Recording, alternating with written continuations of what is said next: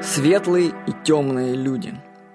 Вы замечали, как люди любят прикасаться к животам беременных женщин? Или потрогать грудных детей, так за ножки, так помазать их? Вот откуда такое желание? Дети полны энергией, и люди тянутся к ней. Вот что пишет Карлос Кастанеда в книге «Активная сторона бесконечности». Маги видят человеческих детей как причудливые светящиеся шары энергии, целиком покрытые сияющей оболочкой, чем-то вроде пластикового покрытия – плотно облегающего их энергетический кокон.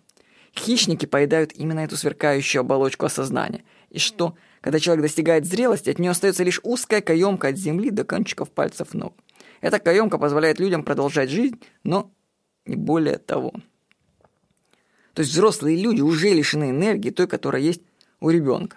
Но мы, как взрослые, благодаря работе над собой, можем вернуть себе энергию, стать светлыми, это достигается путем работы со своими мыслями, эмоциями и телом. Уровень энергетики человека можно определить по степени притяжения к нему других людей.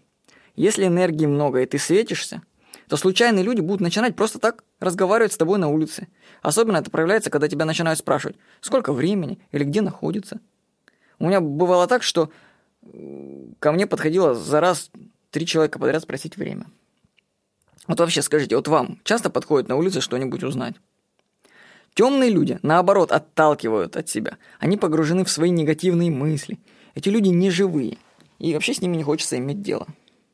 Вот бывает, заходишь в какой-нибудь магазин и сразу чувствуешь, что-то тут не то, хочется сразу оттуда выйти. А иногда даже и заходить в магазин не хочется, как будто там какая-то черная дыра.